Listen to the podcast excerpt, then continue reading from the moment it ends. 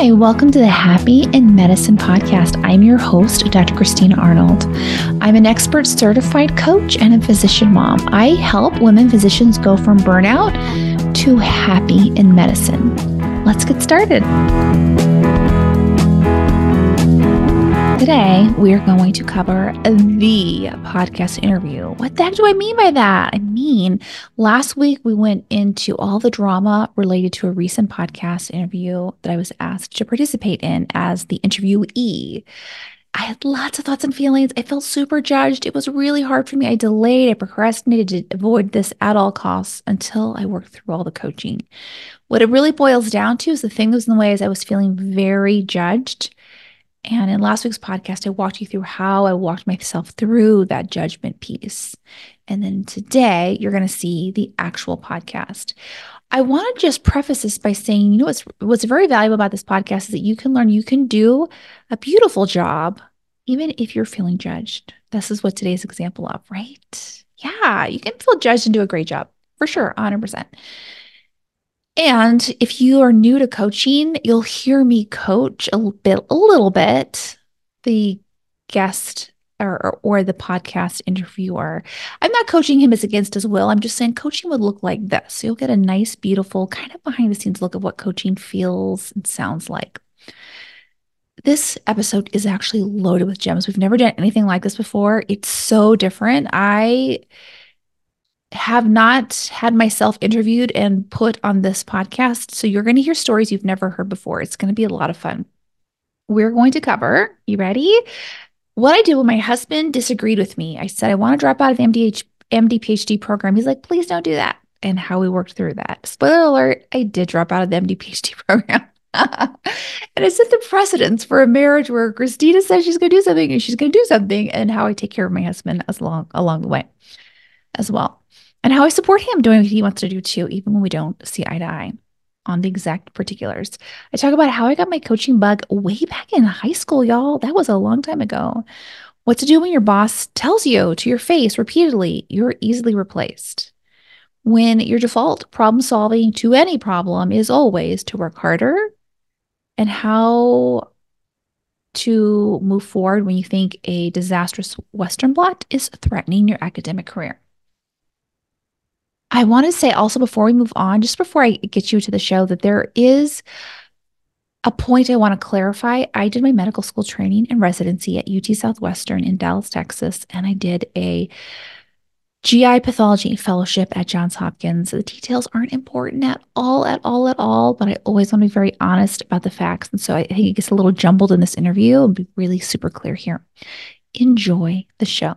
All right, Christina, thank you so much for joining uh, and being part of this Biocredible podcast to share your journey. I wanted to kind of just let the audience know I actually know you professionally. We used to work together at the same organization. And when you went off to Colorado, we really didn't touch base. And then I found that you're uh, doing a lot of this coaching. And I found that to be very interesting. And but also, I'm quite ignorant about what that career entails, and if you could kind of share with the audience what is it that that you're doing, what types of problems do you solve uh, for people? Well, thank you for inviting me. I love what you're doing here. I think it's such a nice blend of practical advice from someone who's seasoned in the field and also just like what no one else is really talking about. So I, I love what you're doing with your podcast. Oh, thanks. And um and for your listeners, we went on a recruiting dinner. I just remember it was like yesterday going yes. to the, the steakhouse after, the meeting. It was so fun. And so I'm glad we've been able to reconnect. Mm-hmm. So I'm a full-time coach now, and what that involves is I mainly work with physicians who come to me. Most of them are through feeling burnt out in their career, maybe even thinking of leaving medicine. And what we work on is how to create more happiness in their life. I see. That's such a subjective end goal, right? And so, how do you uh, go about identifying what is unhappy in their current situation that's maybe leading them to burnt out uh, versus, uh, you know, changing altogether and so forth? Like, what are some of the thought processes that? Yeah. That so this mind? is a really common question: is people will say, "How do I know? How will I know if it works for me?" Mm-hmm. Which almost it reveals that they don't quite understand, and this is common for people in academics not understand that they just get to decide Am I happier now? Am I feeling better now? They get to make that decision, which is a really powerful place. I think medicine doesn't teach us to make our own decisions. It teaches us to be stressed about our annual review. What will the chair say? What will the vice chair say? Will I get my bonus? And it puts all of our value outside of ourselves, which has us at the effect of the world versus championing what we actually want. And so, how coaching helps get there, I guess if I were, if I were to define it, it's increasing awareness so we know what we want mm-hmm. again. So mm-hmm. it becomes clear what are our own expectations for ourselves? How do we get aligned with them? What can mm-hmm. we be mm-hmm. doing next to get one step closer to happy? I see. Now, what if I were to just look at your CV, I uh, and not know you? I would be kind of surprised about this uh, uh, um, emphasis in your career. But I actually did know you, and uh, and although I wasn't really involved in, for example, uh, the pathology student interest group or, and so forth, I knew that you were very heavily involved in uh, in aspects of mentoring uh, when you're when we were working in the same organization, and so what I think would be really interesting is to kind of understand at at what point what was going in your head when you when you thought my interests and passions could be better served in this venue? What were the kind of the thought processes going on? I love this question, and I thought in, uh, and I, I love that you sent it to me in advance so I could really mull it over. And I was like, when was I? When did I first get in the bug for mm-hmm. mentoring ish, like this mm-hmm. world? And I remembered that my my earliest memories in high school, I was invited to be a peer counselor. Mm-hmm. And I just loved it. So we spent all day training how to work through conflict, you mm-hmm. know, the mm-hmm. I statements, the sandwich feedback, which in high school was just fantastic. And it was just so genius back then because the principals identified, you know, who's going to find out who's in distress first? It's the uh-huh. students uh-huh. versus yeah. the teacher. And uh-huh. so, how great to empower students with these conflict resolution techniques. So, that's where it all started. And I, you know, I think just one step led to the other, led to the other. I just, I loved it so much. I found other ways to create opportunities for it. Mm-hmm. And then at some point, I got to this. I mean, this is not was not an easy decision at all. There was a sure. lot of tears. There was a lot of struggle and resistance, yeah. Yeah. and every er, there was a lot going on for me to get to this point. But the crux of the matter is, I got to this point where I was going to have to choose that my I was either going to stay in academics or I was going to leave, but I had run out of all of my time. Like there was no more time I could steal from this or steal for that. And so I started to see okay, if I have to make a choice and that the time is limited, which way do I want to go? And what really helped me was understanding I'm going to be successful either way. There's no option where I, mm-hmm. I become a failure or become ruined. I'm going to be successful either way. How do I want to spend my one mm-hmm. precious life? Mm-hmm. And the answer became very clear the more I sat with it. I will be successful either way. Mm, I see. Now that that that mindset of I can be successful. Uh, were you were you focusing more on achieving kind of short term, let's say kitchen table goals, and in the sense that oh, I will be able to support my family, support uh, obtain my uh, my, you know, my financial objectives either way, or was this more of of an intangible uh, kind of concept of success? What were you focusing more on? Yeah, so so for me, there was no way I was ever going to choose anything that put my financial goals, my family's livelihood mm-hmm. at stake. Okay. So this was not even a, a question I entertained until I saw that my income in coaching had succeeded my income in medicine. Okay. And at that point, I started thinking, well, where am I of most use to the world? Where do I feel most aligned? Where do I feel most happy? Mm-hmm. Where am I mm-hmm. making the greatest impact? And I think for most people, their answer will be staying in medicine. For the majority, 95% mm hmm of people will choose medicine. And I think it's a beautiful choice. For me, maybe I'm the unicorn. I, there was another choice for me. Yeah, I, I would see. never have guessed that was a choice I would have made. but it doesn't happen overnight, right? It happens like yeah. in stages. Yeah. And, and, and so the um, so so here you're you're at this point you've shown that you can succeed financially. That's a minimum criteria here, right? That you can mm-hmm. actually make continue to make a living. Uh, and there's this other question of how can I? Where it, it seems like it's broaching into purpose and like life purpose, life passion, and so forth. The uh, I think a lot of people would be in a lot experiencing doubt, and so uh, what types of things did you rely on, uh, either people or or, or, or ways of thinking that kept you positive and something that on the surface seemed very different, although you'd have been manifesting it for so long. Um, uh, but kind of knowing that you'd be successful at that you that you actually are making an impact on on people mm-hmm. um, how what were those types of things feelings like so what's really interesting is yes you're right there was for sure doubt but i think what's interesting there was doubt either way mm. so whether you're in traditional medicine or you're out of it your human brain will always offer you doubt i just mm-hmm. didn't use it against myself so what it sounded like for me is of course i'm doubting myself i'm leaving medicine I've been in it 22 years. Yeah. Of course I'm doubting myself. And also, if I stay in medicine, I will also doubt myself. I for sure had doubts. None of the thoughts I've had as a coach were unique to a coach. They were all the thoughts I had when I was in academics too.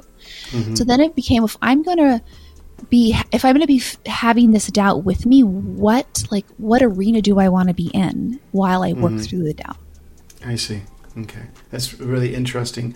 So, um, one of the things that I think is common with trainees and junior people during um, really at many stages in, in their life is they'll have these branch points uh, about what they want to do in their career or what or specific phases, and you know, it, at times it could be that it was the right decision at the time, given the information and the passions of the moment but it might be looking back, someone might say, "Oh, I did all of this, and uh, I, you know, maybe I should stick with that. Maybe I should be compelled to. I feel compelled to continue with something because I've already done so much. Uh, and so when I look at, at, at, what you've done, I see these really interesting branch points. So there's branch points of deciding to go to grad school. There's branch points from deciding do I do a postdoc or go to residency you know, all of these branch points uh, uh, that, that, that occur. And so, if we went back in time to some of the earlier branch points, what were some of the thought processes that, that were going on in your mind? Uh, and, and I'd be very interested in seeing how those thought processes matured uh, as your career went on. So this is a really remarkable pattern I've identified is that as uh, I, I, coach mainly women, not all okay. women, but mainly women. And I have noticed this myself, and then it's been articulated in the people I coach who they'll say, you know, there was a point in my life where I was fearless and I just did what I want and I didn't apologize for it and I just went out and got it. And for most of us, that's like for me, it was age eight. Some people it's 13. I mean, these are young years, but we remember that freedom. Yes. And it and it doesn't go it doesn't go away, but we get a little disconnected the further we go. With mom mm. saying, "Well, you need to be nice." You need to, society saying you need to smile more. And we just have load. We're layered on with all these expectations from our college professors, med students, our mentors, our mm-hmm. chairs, mm-hmm. and every layer that comes on it can be easy sometimes to get disconnected from what I what we're mm-hmm. what we mm-hmm. really from that version of us who was fearless. And so I yeah. think like if I were to describe what coaching is, it's about getting back to that version of us. Mm-hmm. For me, when I was 20, I decided I wanted to do an MD PhD. And when I was 23, I decided I didn't want that anymore. And it, to me it made it was a that was also similarly a painful like identity shift to say that I was going to shift gears. It wasn't yeah. a pleasant experience because I had these expectations for myself. But also I feel like it was like shedding this layer of what I thought I wanted when I was 20 before I'd been in the lab for 3 years mm-hmm. wasn't at once I had new data points, I had a different experience and now I was making a different choice. Mm-hmm. And so the more I could understand myself that I'm always making the best choice in the moment. I just get new data points and new experiences mm-hmm. and new perspectives, and then things start shifting. And then I get the opportunity to make a whole nother choice if I want to. Mm-hmm. I just would I, w- I would give the advice to your audience to love your reasons the reason, and I've said this myself, but I've already invested so much time in this, in this relationship, in this car, in this choice. Yeah. Be very careful with that reason. It's, it's, for me at least, it doesn't feel great. It feels like a burden and response and not responsibility. It feels very heavy to me. Because mm-hmm. I have done this, I should continue. It ignores what I really want, my agency, what makes me happy. And those mm-hmm. things I don't want to ever let go of. I see. So, so I think that that's a, a really interesting balance, right? You raise some concepts of responsibility, uh, of passion. Um, one one teaching that I that I've experienced and has resonated with me a bit that's a, might be a little bit distinct from what, what, what you're saying. It has to do with purpose in life, and one of the the the specific teaching I'm, I'm referring to is, uh, and this might be more of a cultural background type thing, is um, one cannot have purpose without taking on responsibility. Uh, um, they're very, they're highly linked, the, the, the two of them, and so as as you're searching for purpose, you know uh, you're taking on these responsibilities, uh, but then at some point it becomes about the responsibility and not the purpose. And I think that that is kind of something where I've experienced at times this disconnect. Um, and uh, it, I, think it would be very interesting to, to explore what was it in the lab when, when you were finding your purpose uh, that you were just having these responsibilities and you're deviating from your purpose, your goals, and things that, that you thought were uh, that you felt were going to uh, uh, result in a fulfillment in, in your life. Yeah, I, that's such a deep question. I love it. This is such a Jose Otero question. I would expect nothing less, by the way. But what I wanted, where I would, where I, how I received it is, I mean, I love that concept of purpose and responsibility. It's responsibility to who? And it mm-hmm. went from shifting from responsibility to my mentors and societal's expectations and the med school's expectations and my MD PhD's expectations, my husband's expectations, to responsibility to my happiness and to myself first, above mm-hmm. everyone else. Mm-hmm. And see. when I put myself first, it helped me make decisions. It didn't mean the decisions weren't sometimes painful and hard because they really were but it meant that I was going to be responsible to me 1st mm-hmm. I see. I, I, think that's a very, very important uh, point. One can't. Uh, the, the, ultimate responsibility. Uh, the second part of that teaching, I was, uh, uh, I was always emphasizes, uh, one has to be responsible to themselves before they can be responsible to others. And I think that that sometimes we lose track of that. You know, um, as as we as we look at what's going on in training, I one of the big frustrations uh, that I see people experiencing are there's this this curriculum or program or some type of thing that that exists that I think every single person honestly will if you have an honest conversation will say that much of it is unnecessary yet we do it for certain types of regulatory reasons and so forth. And I, I think that confusing that burden with a burden of a career, uh, right? I think that that could be two different issues. So let's say if we have a situation where there's a um, how does one determine like what, what how can one begin to frame a, um, a workflow for themselves identify am i frustrated with what the career is doing or with the process of obtaining the certification that i'm needed to do I think that that's a, a, a pretty common thing that I've seen. Have you have any thoughts on that? Do you have an example that I could chew on? So sure, absolutely. So uh, an example would be um, so when I was a resident, I uh, I needed to do certain rotations. Uh, even though I went to a very prestigious program, half of my residency were in hospitals that were like a VA or a public county hospital. I learned nothing. I literally was just a scribe. I was just a body, didn't learn a thing. But I knew that I needed to be there to count towards my residency training. I couldn't just like opt out.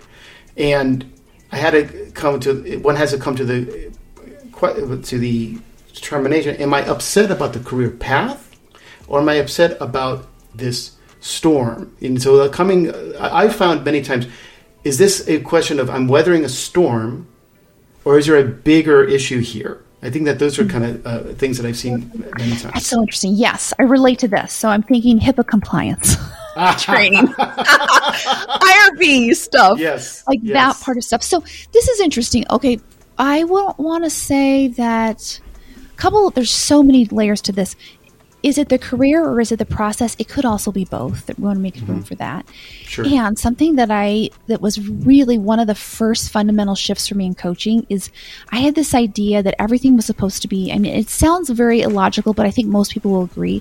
The idea we should all we should always be shooting for happiness and happy days. And so whenever mm-hmm. I wasn't happy, it was very distressing that I did something wrong. I'm in the wrong job. My boss doesn't care for mm-hmm. me. This is all terrible. Is where I would go for that versus in coaching the idea is is life is 50-50 so half of life is going to be easy and fun and half of life is going to be a struggle. And so for your example there is this concept like this might be the playing out of life the residency being 50-50 it's very prestigious. It opens up all jobs in the world. Everyone wants you at their institution. It opens up so many doors. Amazing. But not every moment will be amazing and there will be mm-hmm. about half of those moments where you're like, why am I even here? Mm-hmm. What yes. purpose does this serve? And our job there for ourselves is to realize we are in the we are in the full expression of the human experience, which is not always going to be positive. It doesn't have to be a problem. And here's where it can be really helpful, especially if you have students listening or trainees listening is what I would where I would coach on is then why are you doing it? If you don't like this rotation, why are you doing it? So go ahead and answer that for the listeners. You're doing it because are you asking me like mm-hmm. uh, why, the VA rotation? Yeah, so I mean, in those cases, I was doing it because I had to do it in order to get certified and finish my residency. Uh, there was really no other reason for me. Yeah. And if, let's say, you decided, just this is just a hypothetical, but I think it will help because I think there's what I'm tapping into is I think a lot of people in medicine are suffering because we have these thought, I have to, I need to, I'm forced, yeah. I don't have any choice. Yeah. But let's just say you woke up one day and you said, I am not going back to the VA ever. I will never go. I don't like it. then what would have happened? What would have happened in that case is I would have probably been kicked out of the residency program. Mm-hmm. Yeah. Because uh, I would have just like not been uh, accepted. Right, right. And then after you were kicked out, what would have happened? Well, I've been unemployed and yeah, had to scramble for a living. Right. and so we actually, this is so when we can see we actually no one's forcing us no one's forcing us to do the HIPAA compliance. We don't like doing it and we do it mm-hmm. because we want to stay in this residency program because we know what will be on the other side of this. And so, in fact, we start tapping into and exercising this muscle. I don't like this, and that's not, and I get it, and I'm not wrong for it. And there's this larger win I'm pulling for. This mm-hmm. thing is one unpleasant step in terms of a larger thing I want to get done. Mm-hmm. I am actually choosing it. And now we get to think okay, if I'm choosing it, there's this larger thing, how do I make this a little bit easier on myself? Mm-hmm. And part of making it easier is allowing yourself to hate it or whatever, mm-hmm. frustrated yeah. by annoyed, as long as you are and not make mm-hmm. yourself wrong there. Yeah. I think it's, it's the difference very, between yeah. I have to and I'm choosing this. Yeah. I think that that's that's a very it's just going through that exercise really made me think and kind of play out the options and, and so forth. Kind of going back in time to where I was. That's very interesting and very helpful advice. You know, uh, similar to that concept is, you know, for many of us who are in healthcare or biomedical science or, or train in both, a constant mantra that you're talking that you hear from your uh, superiors, your advisors, your program directors is this notion of pipeline, which I, have communicated to you before that I, I really dislike because the the analogy, of course, is that there's a pipe that is going somewhere and uh, that inevitably pipes leak but you want to prevent the leakage, and the only optimal outcome is for, to get for the for the water to get to where the pipe is ending. And although I can understand it coming from government, if there's a government plan saying, "Oh well, we anticipate we need so many pediatricians or so many geriatricians eh, by 2040." and we have to generate that as a, as a society. I can understand in this context. But when uh, I, I, found this to be actually a lot of pressure in the way it's communicated uh, in um, uh, uh to students, uh, to trainees, because it really does make you feel uh, like things are, um, are, are that, that, there's like this undesirable outcome. phrases I've heard before is like the path of the physician scientist is littered with people who don't make it. Like that, that's been that was recently told to me by a colleague about three months ago. And so the question comes in like, well, don't make it. What do you mean by don't make it? I found that statements like that are actually quite harmful for trainees. Uh, and so when I want to get your perspectives on that and also your, your how you would suggest dealing with these types of thoughts. Yeah, what did you come up with? What is your when your colleague said don't make it, what is he ref- he or she referring to? Or they? I imagine that they are referring to a person in an academic organization funded by a competitive federal grant, be it DoD or NIH. That's what I imagine they're talking about. Yeah. And what do you suppose happens to those people?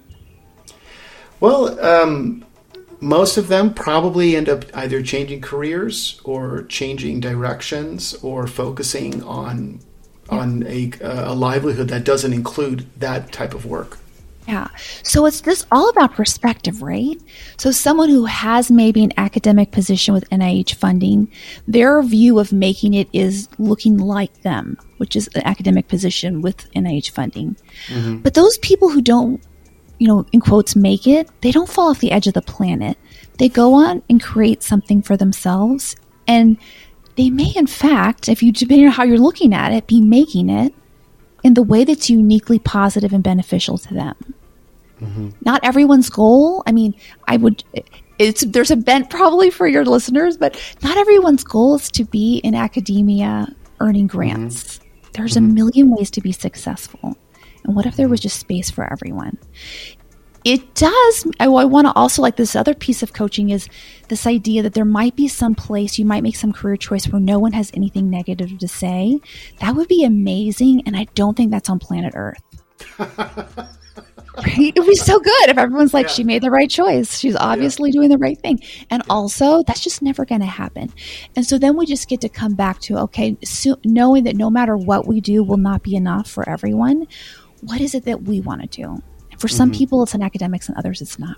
Yeah, and and so I, I think what would be uh, you know interesting is to get your thoughts on how does one identify the type when when an advice uh, you know when when because as, as a trainee you're looking at people you have a lot of respect for them you're looking up to uh, some of these mentors and in some cases it's easy to identify when the mentors advice is, uh, let's say, incongruent with your values or whatnot. But other times it's challenging, and and I and um, and I, I, I think some tools uh, would be very useful uh, to identify. Oh, this this is coming from a biased person or a biased perspective, uh, and I shouldn't let this be uh, something that affects my identity.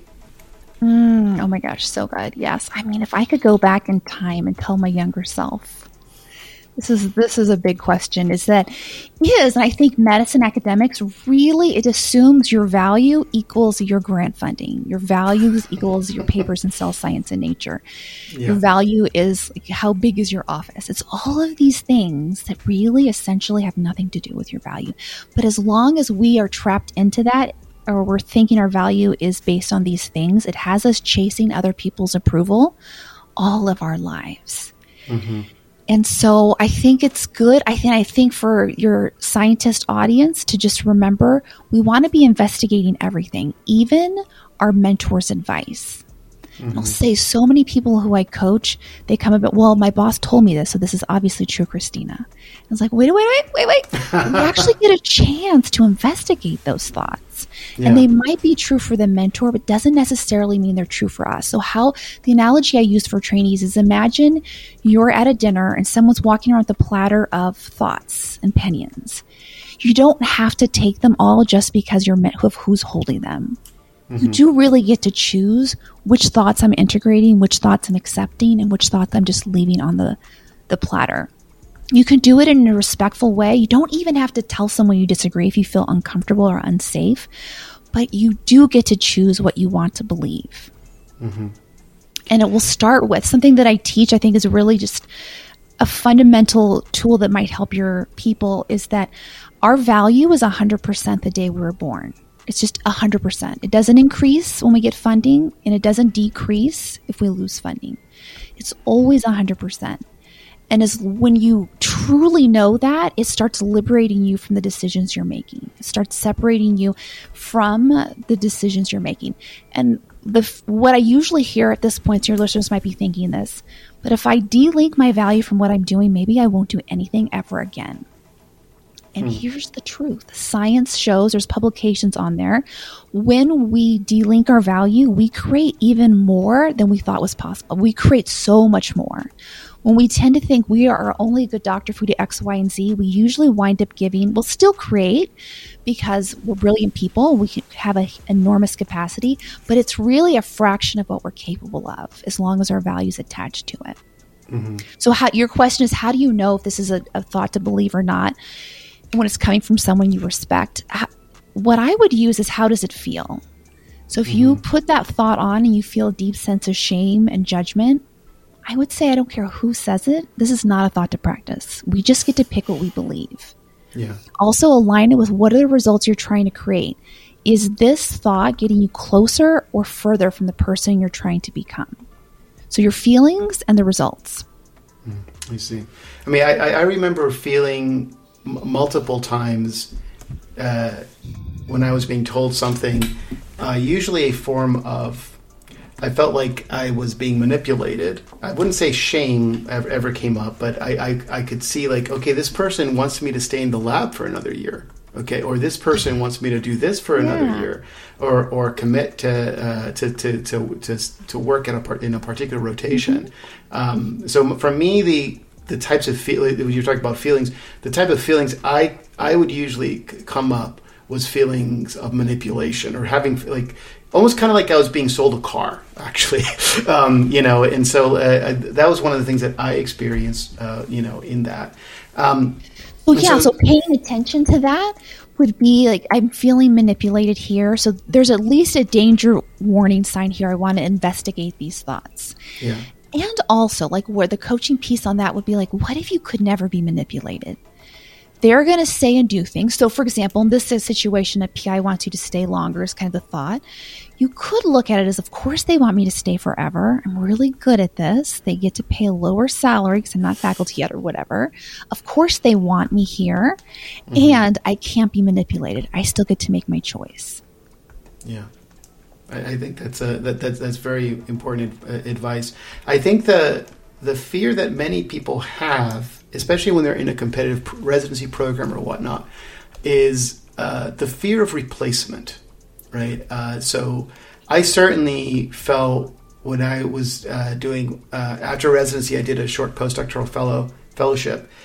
I certainly felt that I was easily replaced, right? Um, and I don't know how much that was really imposter syndrome and insecurity versus the fact that I was in a position that um, many people were applying to. I actually kind of knew that the advisor would, would say almost every day, oh, I got a, another, you know, just in passing, another application for a postdoc or something like that.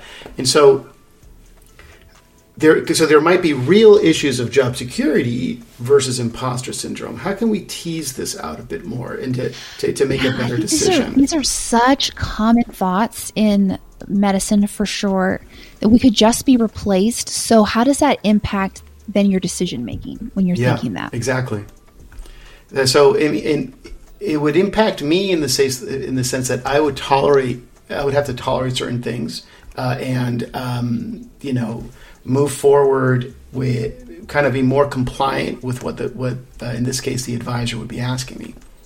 Yeah. And so we want to look at that like even if it feels if it we our brain kind of believes that it's true, if we look at what it creates for ourselves, tolerance mm-hmm. of being mistreated or going against our values or stepping back from our goals.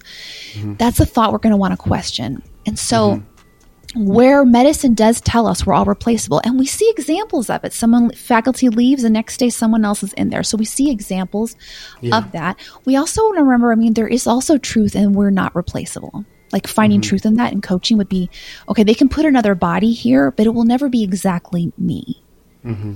And if even if i'm replaced my story doesn't end here I continue to mm-hmm. make choices. I continue to operate in the world. I find a different place, maybe even a better place.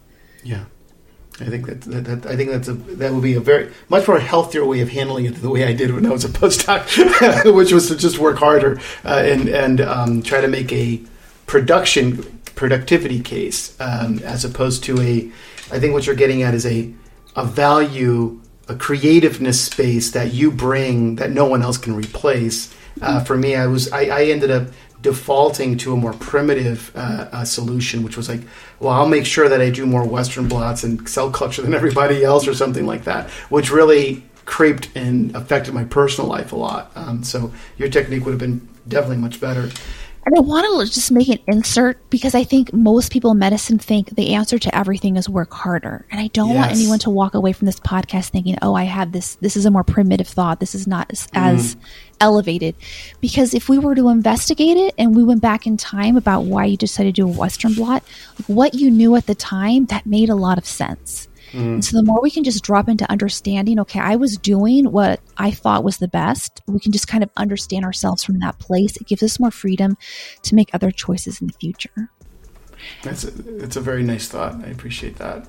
Um, you know, I wanted to transition a little bit to uh, a surprising topic that I, as I was um, uh, preparing for this uh, podcast, you know, I was, you know, looking at, at the literature on mentoring, kind of uh, doing some research, and I started searching up joy uh, and joy in life, joy in work, and I was really struck by how common um, mentoring is talked about in careers. Joy is not, uh, and when you start looking it up, you end up actually broaching into a lot of religious, spiritual kind of uh, thought, uh, thought, uh, and, and, so forth.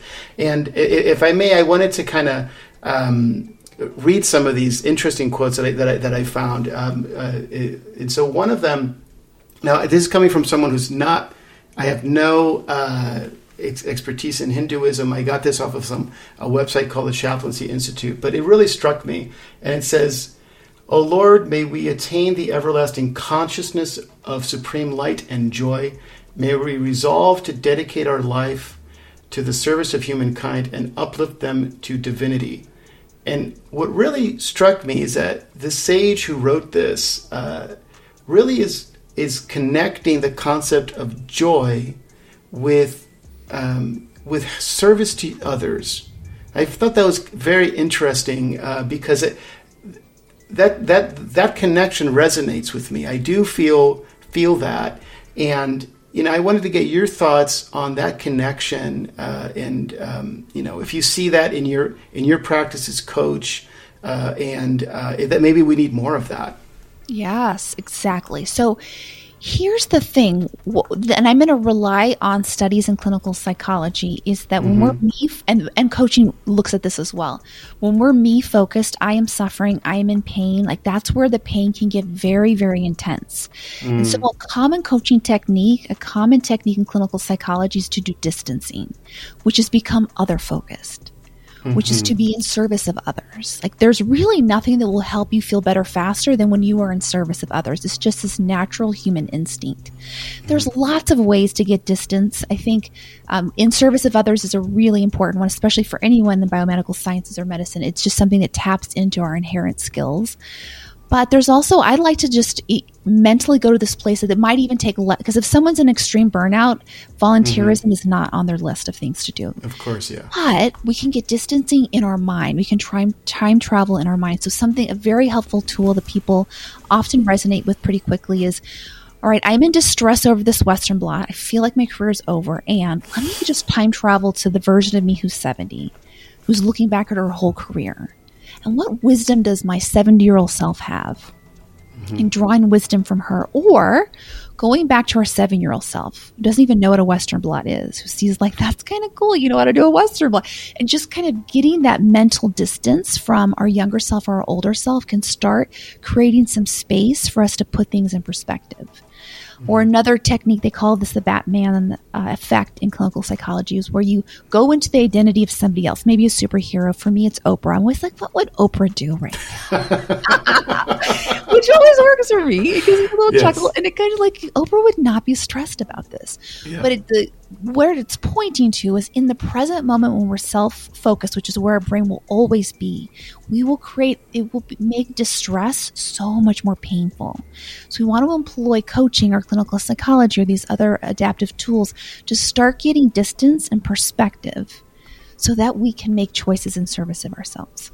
Hmm, I see. That's, that's very, very interesting. You know, I certainly found this to be a very big problem in my own career as I've as I've gone through uh, different phases, I've always felt that I've I've lost autonomy in a lot of things that I do, and I find that part of it I think is just because of that's the way medicine is. We need we we need to rely on other colleagues, other you know the, the patient experience is multimodal and so forth.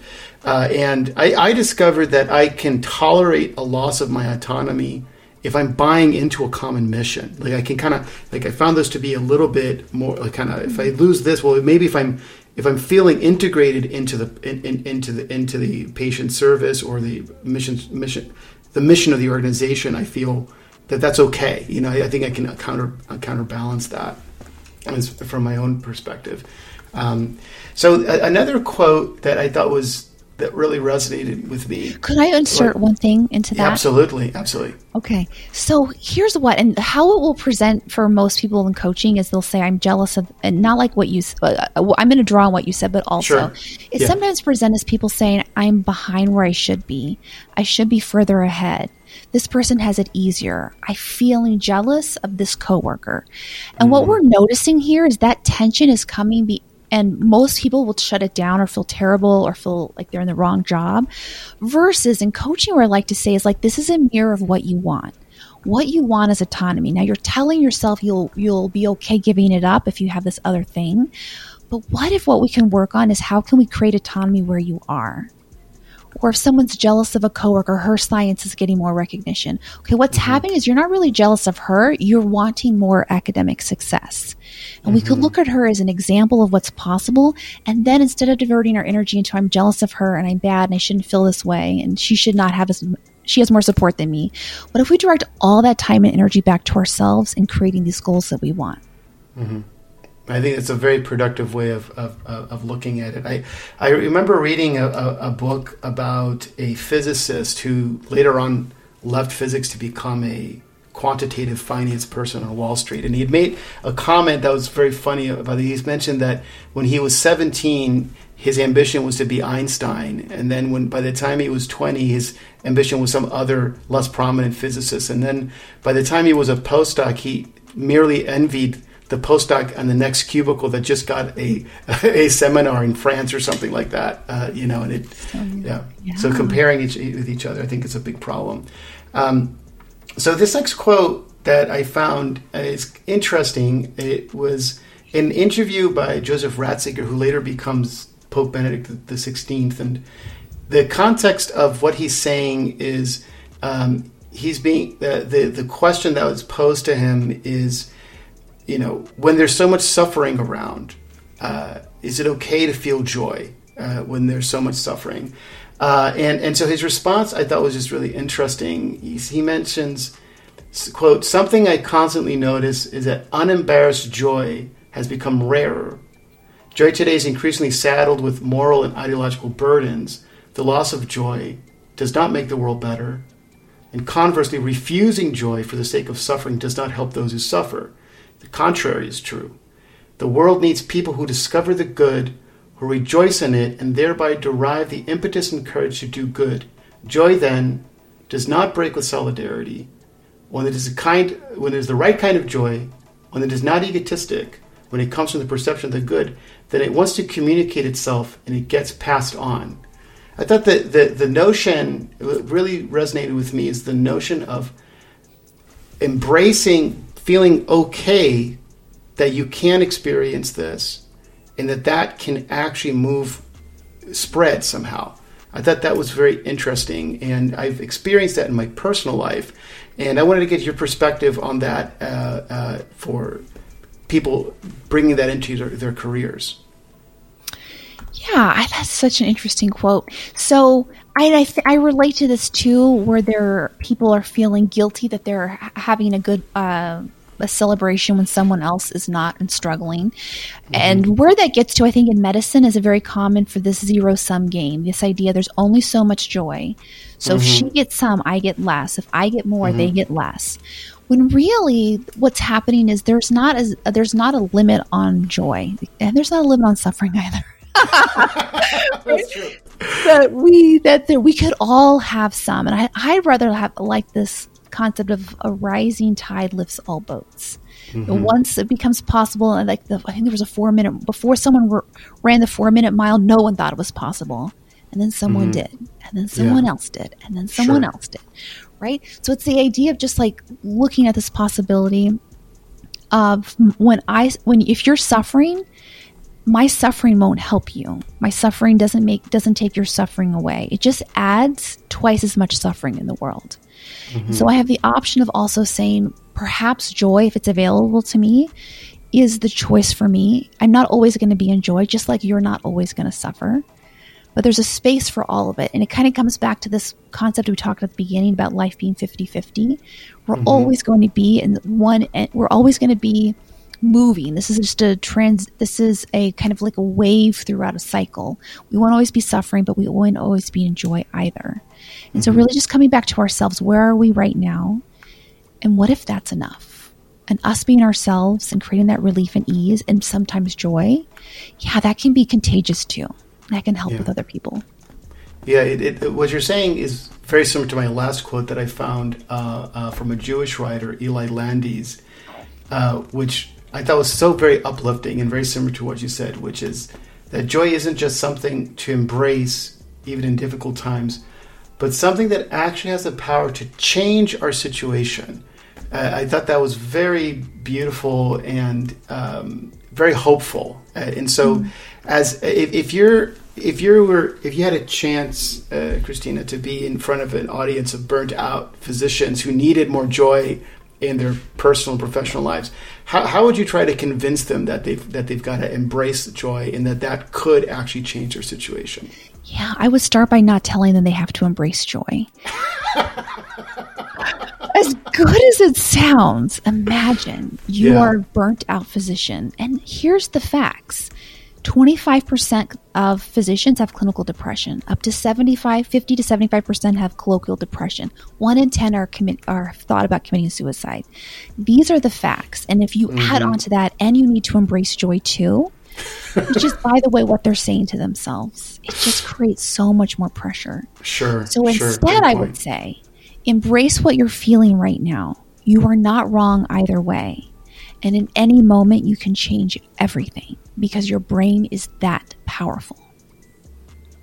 Well, very wise words. And I think uh, with that, um, I think we'll, we'll, we'll close up our session here. But this was just so inspirational, and um, you know I, have learned a lot with the advice that you've given, and that, and, and, and especially that last statement. So, uh, any any last piece of advice for uh, the trainees in the audience?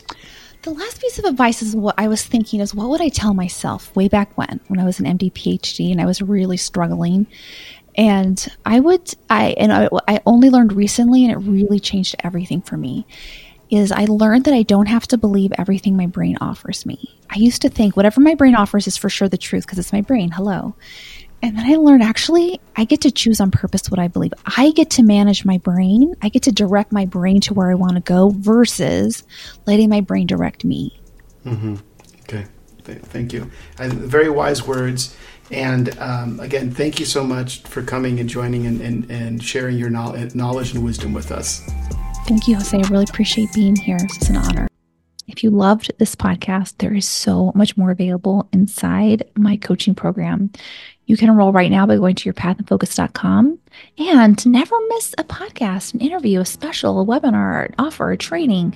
Make sure you've entered your email at yourpathinfocus.com slash email. That's yourpathinfocus.com slash email. Have a beautiful week, everyone. See you next time. I also wanted to thank those of you who listened all the way to the end. Thank you so much. And may I ask you for a little favor? Since you listened all the way to the end, do you mind subscribing and leaving a five star review with a comment on iTunes? The comment can be super brief. It can just be, I love this episode, or I can't wait for more, or whatever's on your mind. Why that's so meaningful is it helps the algorithm send this podcast to more people like you. We can help more people feel better right now. And this is how we can partner together to make the world a better, safer place for everyone. I'd appreciate that so much. See you next time. Bye.